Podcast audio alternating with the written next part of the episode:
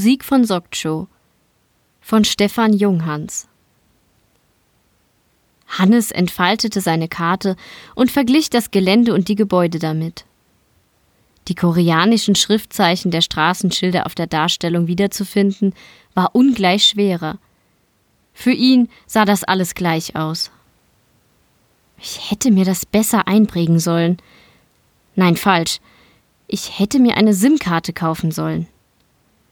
Der deutsche Tourist hatte sich von angeblich überall freiem Wi-Fi täuschen lassen.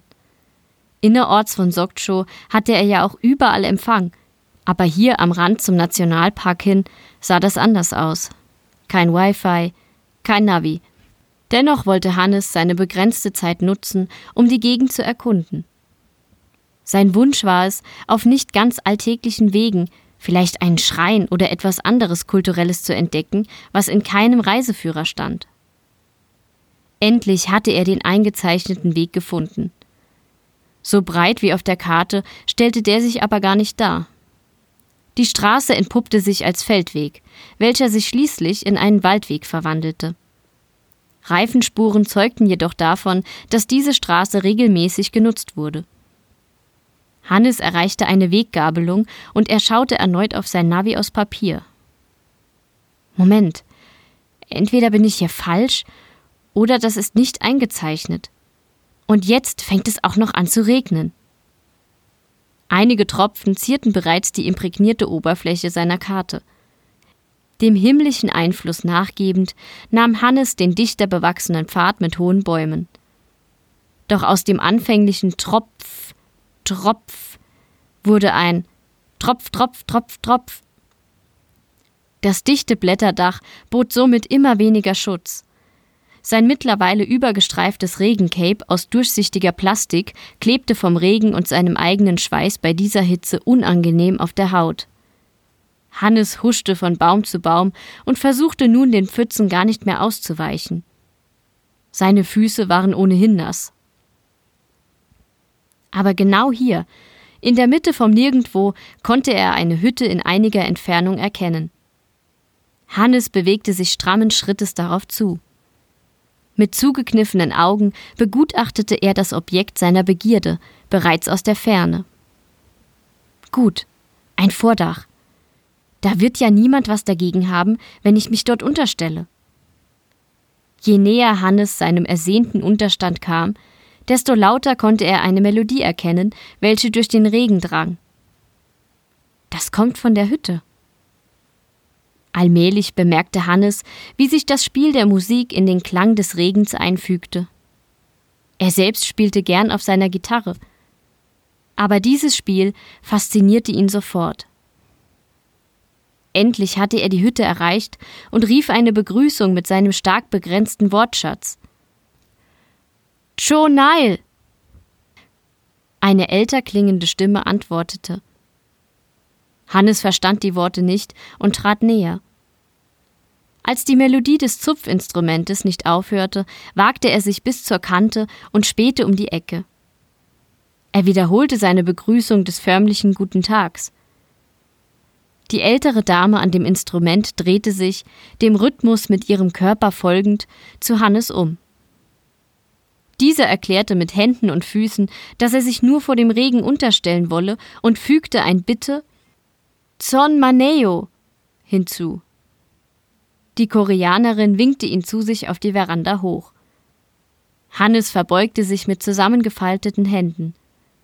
Das amüsierte die Musikerin offensichtlich. Oh je, das habe ich wohl vergeigt.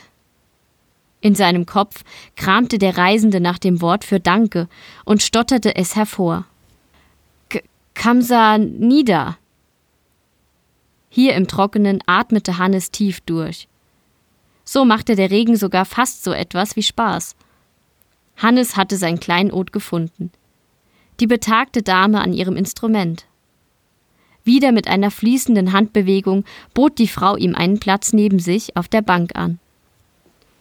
Fasziniert beobachtete Hannes, wie ihre Finger über die vielen Saiten des zitterartigen Instrumentes glitten. Die Melodie schien dabei im Einklang mit den Geräuschen der Natur zu sein. So etwas habe ich noch nie gehört. Der Musiker in ihm meldete sich und analysierte die Tonfolgen und wie leicht diese auf seiner Gitarre zu spielen wären. Automatisch strahlte Hannes über sein ganzes Gesicht. Dies schien der Dame nicht entgangen zu sein, denn sie begann zaghaft zu lächeln. Dann ließ sie die zuletzt angeschlagene Seite ausklingen. Sie deutete auf sich und sagte Oh Njong. Anschließend berührte sie ihn sanft auf der Brust. In ihrem Gesichtsausdruck konnte der Tourist die Frage förmlich lesen. Hannes, ich heiße Hannes. Elegant rutschte Unyong auf der Bank etwas weiter und bot Hannes diesen Platz an. Mit der rechten Hand zupfte sie über ihrem Instrument in der Luft und zeigte mit der linken Hand auf ihren Gast. Hannes machte große Augen und rutschte nicht ganz so elegant heran. Die Tonfolge hatte er sich eingeprägt und wollte gleich loslegen.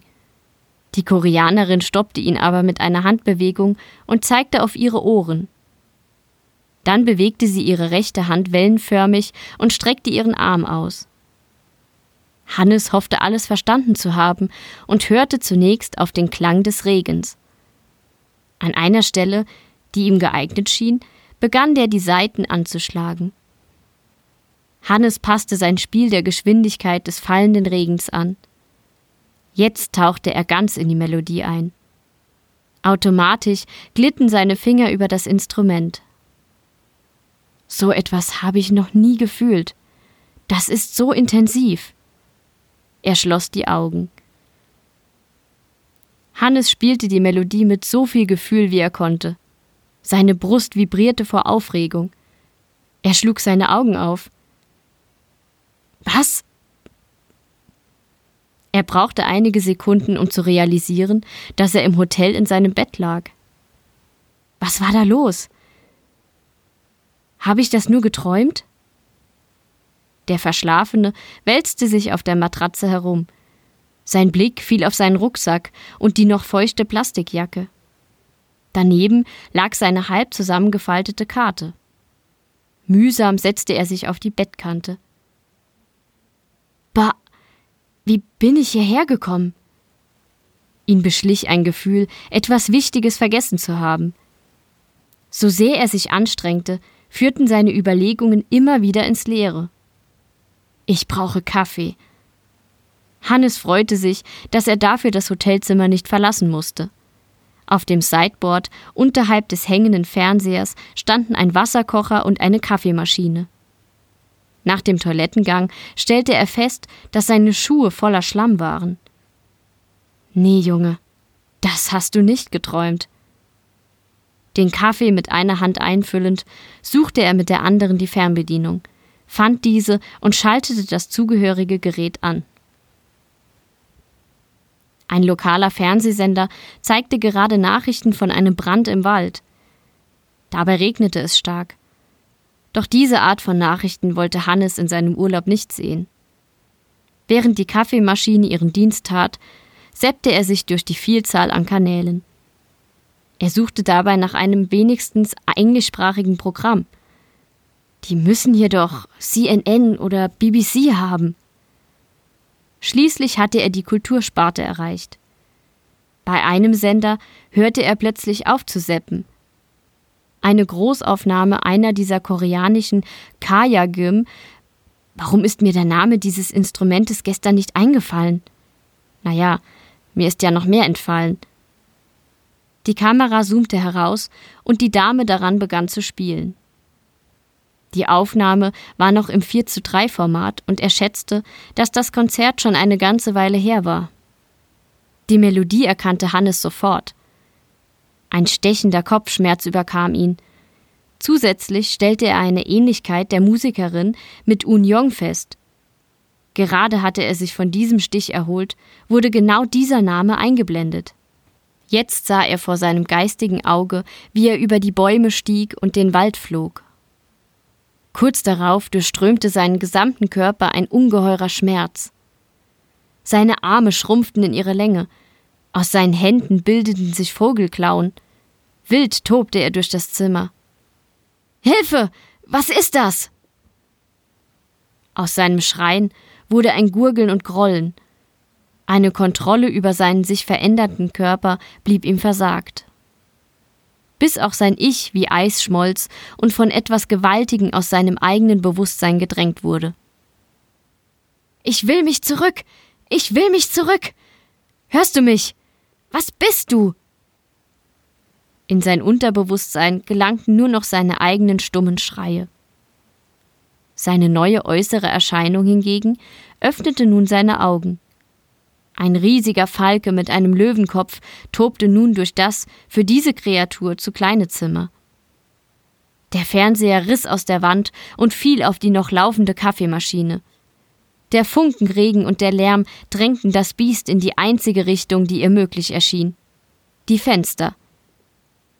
Laut scheppernd barsten die Glasscheiben und zerschnitten die Gardinen. Der Falke und Teile der Fassade stürzten nach draußen. Das Ungetüm versuchte sich in den Wind zu drehen. Die elf Stockwerke waren dafür aber offensichtlich nicht genug. Die Trümmer durchbrachen das Glasdach des Hotelatriums, gefolgt von den mystischen Monster. Das Tier rollte sich über den Boden und versuchte wieder auf die Beine zu kommen. Die Hotelgäste rannten kreischend davon. Ein eindringlicher Alarmton erfüllte die Halle. Der Löwenfalke schüttelte sich und hob mit kräftigen Schlägen seiner Schwingen ab. Wie ein nebeliger Schleier lichtete sich langsam die Blockade um Hannes Verstand. Das erste, was er spürte, war das Pieken in seinem Gesäß. Es war hell und Hannes kniff die gerade erst geöffneten Augen zusammen. Die Sonne brannte auf seiner Haut. Unbeholfen versuchte er aufzustehen, um das Stechen loszuwerden. Beim Abstützen bemerkte er den Kies zwischen seinen Fingern. Die Steine von seinem Körper abklopfend, kam er zu der Erkenntnis, dass er nur noch einen Fetzen seines T-Shirts am Körper trug. Mit einer Hand als Sonnenschutz schaute er sich um. Scheiße, muss ich gesoffen haben. Wie bin ich hierher gekommen? Was mache ich auf dem Dach? Langsam erreichten sein Gehör die Sirenen von Rettungsfahrzeugen. Vorsichtig krabbelte Hannes zum Rand des Daches. Er lugte über den Sims. Da ist ja was los. Wenigstens bin ich noch im Hotel. Aber wie komme ich jetzt in mein Zimmer? Mit durch den groben Dachkies schmerzenden Füßen suchte Hannes nach dem Eingang in das Gebäude. Hier konnte er so nicht bleiben. Das Stück Stoff wickelte er sich um seine Lenden, damit wenigstens das Nötigste bedeckt war. Eine rote Tür mit einer verwitterten Aluminiumklinke bot endlich einen Ausweg, denn diese war nicht verschlossen. Hannes gelangte direkt in das Treppenhaus und tapste die Stockwerke bis zur elften Etage hinunter und legte seine Hand auf die Klinke der Brandschutztür. Junge, lass dir nichts anmerken. Frühsport. Lächeln. Mit diesem Vorhaben betrat der das Geschoss und joggte bis zu seiner Tür. Merkwürdigerweise war ihm niemand begegnet. Nach der Eingabe seines fünfstelligen Codes offenbarte sich ihm ein völliges Chaos in seinem Hotelzimmer. Das Fenster war zersplittert, Wind wehte herein. Mit Herzrasen betrat Hannes das Apartment. Zuerst schlüpfte er in seine Schuhe, damit er sich keine Splitter einzog. Nachdem er sich angezogen hatte, schnappte er sich die nötigsten Dinge und verließ diesen Ort der Verwüstung. Sein Ziel war die Rezeption im Eingangsbereich. Aber schon als sich die Fahrstuhltüren öffneten, drang ein wildes Gemurmel zu ihm. Die Feuerwehr und Sanitäter hatten in der Lobby das Kommando übernommen. Noch bevor Hannes sich wundern konnte, wurde er auf Englisch nach seinem Namen und Herkunftsland gefragt und ob er ein Hotelgast sei. Direkt nach seiner Antwort wurde Hannes nach draußen zu einem Sammelpunkt gebracht. Dort erhielt er eine Flasche Wasser und eine Packung, die wahrscheinlich etwas zu essen enthielt. Junge, sind die hier organisiert. Hannes fühlte sich unbehaglich in der Menschenmenge und sonderte sich etwas ab. An einem kleinen Brunnen ließ er sich nieder und versuchte sich über seine Erlebnisse klar zu werden. Das steinerne Wasserspiel gab dem kühlen Nass immer wieder eine neue Richtung vor, bis es am untersten blütenförmigen Kranz in feine Strahlen zerfiel. An irgendetwas erinnert mich das. Aber an was? Die fallenden Tropfen zogen Hannes immer mehr in den Bann. Seine Finger begannen entsprechend der Melodie in seinem Kopf zu zucken. Fast wollten sie schon nach den Saiten eines unsichtbaren Instrumentes greifen. Stopp! Was tue ich da? Es war vielmehr die Spur einer Ahnung, kein richtiger Gedanke. Wo war das? Mir lag es förmlich auf der Zunge. Hannes fuhr sich mit beiden Händen durch die Haare und schloss die Augen. Das ist ja nicht zum Aushalten. Was ist los mit mir? Diese Kopfschmerzen. Aus seinem Rucksack kramte der Geplagte eine Schachtel mit Tabletten und spülte zwei davon mit Wasser hinunter. Eine Sonnenbrille reduzierte seine Lichtempfindlichkeit. Er setzte sich wieder an den Brunnen und lauschte. Bald verschwanden das Stimmengewirr und andere Geräusche aus seiner Wahrnehmung. Jetzt hörte er nur noch das Plätschern des Brunnens. Hannes bemerkte gar nicht, wie er sich dessen Rhythmus hingab. Langsam fingen auch seine Finger wieder an, unsichtbare Saiten anzuschlagen. Das Dorf. Die alte. Da war sie. Die Erinnerung. Auch wenn diese von einem weiteren heftigen Stechen in seinem Kopf begleitet wurde. Da muss ich hin. Kräftig stieß er sich ab und stampfte vom Platz. Es hatte ihn einiges an Selbstbeherrschung gekostet, nicht laut zu schreien. Der Schmerz flaute nur langsam ab. Für seine weitere Unternehmung rüstete Hannes auf. An einem der unzähligen Shops kaufte er sich eine einheimische SIM-Karte und legte sie in sein Telefon ein. Dank der mobilen Daten funktionierte jetzt das Navi des Smartphones einwandfrei. Die Kosten dafür waren für Hannes heute nicht mehr relevant. Endlich wieder unabhängig. Auf diese Weise war es auch sehr einfach, eine entsprechende Bushaltestelle zu finden. Das Ticket löste er gleich online, denn eine der spärlichen Abfahrtszeiten war in wenigen Minuten. Das hätte gestern schon so einfach sein können. Ein weißer, älterer Midibus hielt. Hannes stieg ein und freute sich über diese Problemlosigkeit. Die Freude hielt nicht lange, denn die meisten Plätze waren bereits besetzt. Hannes lief praktisch durch den ganzen Bus, bis er einen Platz in der letzten Reihe fand, welche leer war. Hier dröhnte der Motor am lautesten. Kurzerhand steckte sich Hannes seine Buds in die Ohren und schaltete die Musik in einer App ein. Koreanische Popmusik berieselte sein Gemüt. Dann kontrollierte er noch einmal seine Navi-App, damit er wusste, wo er aussteigen musste. Der Weg war noch weit. An einer Haltestelle stieg jemand mit einem Koffer zu. Hannes rückte gleich noch ein Stück weiter zum Fenster. Er hasste es, so eng zu sitzen, aber die Frau samt ihrem Instrumentenkoffer benötigte zwei Plätze. Hannes tat desinteressiert und beobachtete alles nur aus dem Augenwinkel heraus. Die Straße wurde schmaler und unebener. Seine App zeigte Hannes, dass er bald aussteigen musste, woraufhin er den Haltewunsch betätigte. Gleichzeitig machte sich die Frau mit dem Koffer bereit auszusteigen und rückte diesen zurecht. Soll ich mich vordrängeln oder ihr helfen? Der Bus rumpelte über eine Schwelle und der Fahrer setzte an, in eine Haltebucht zu fahren.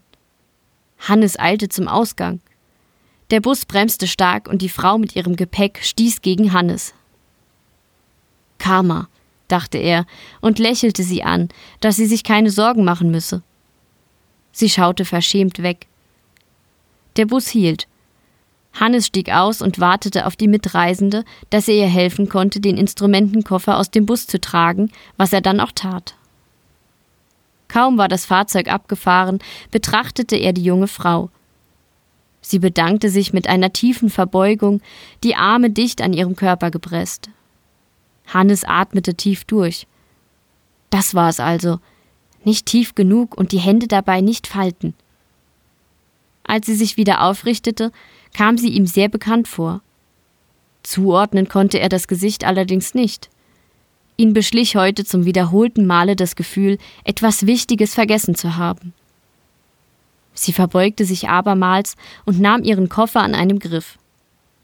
Als sie genau den Weg nehmen wollte, den auch Hannes im Begriff war zu beschreiten, lief er einige Schritte voraus und drehte sich um. Ich muss zufällig in dieselbe Richtung. Vielleicht verstehen Sie mich gar nicht, aber ich kann Ihnen bei dem Koffer helfen. Die Frau war mit seinem deutschen Redeschwall offenbar überfordert. Verständnislos, aber freundlich schaute sie ihn an. Hannes versuchte es mit Handgesten, bis sie nickte. Sie ließ ihn den vorderen Griff des langen Koffers nehmen und nahm selbst hinter ihm Platz. Hannes grinste. Na klar gehe ich vorne weg, damit ich sie nicht von hinten begaffen kann. Sagen Sie, dieses Instrument, kennen Sie Un Yong? Do you know Un Yong? Hinter ihm begann die Frau eine Melodie zu pfeifen. Diese Tonfolgen kannte Hannes und blieb stehen. Die Koreanerin begann das bekannte Lied nun lauter zu summen. Diese Melodie verursachte Hannes Kopfschmerzen. Erneut drangen Bilder zu ihm, welche er als Erinnerung wiedererkannte. Ein Flug, die Zerstörung seines Hotelzimmers, der Sturz in das Atrium. Mit letzter Kraft drehte er sich um und bat auf Knien, dass sie aufhören solle. Die Musikerin aber stimmte jetzt noch einen Gesang an. Hannes Bewusstsein wurde verdrängt, ja förmlich aufgelöst, um etwas Martialischem Platz zu machen. Die Gewaltigkeit ängstigte Hannes zusammengeschrumpftes Ich. Gefangen, verdrängt und begraben wie ein ungeliebter Gedanke. Der gewaltige Falke mit seinem Löwenkopf schlug kräftig mit seinen Schwingen und kreiste nun beschützend über seiner Herrscherin. Sie hörten die Musik von Sokcho von Stefan Junghans. Gesprochen von Verena Wilhelmi. Eine Produktion von podyssey.de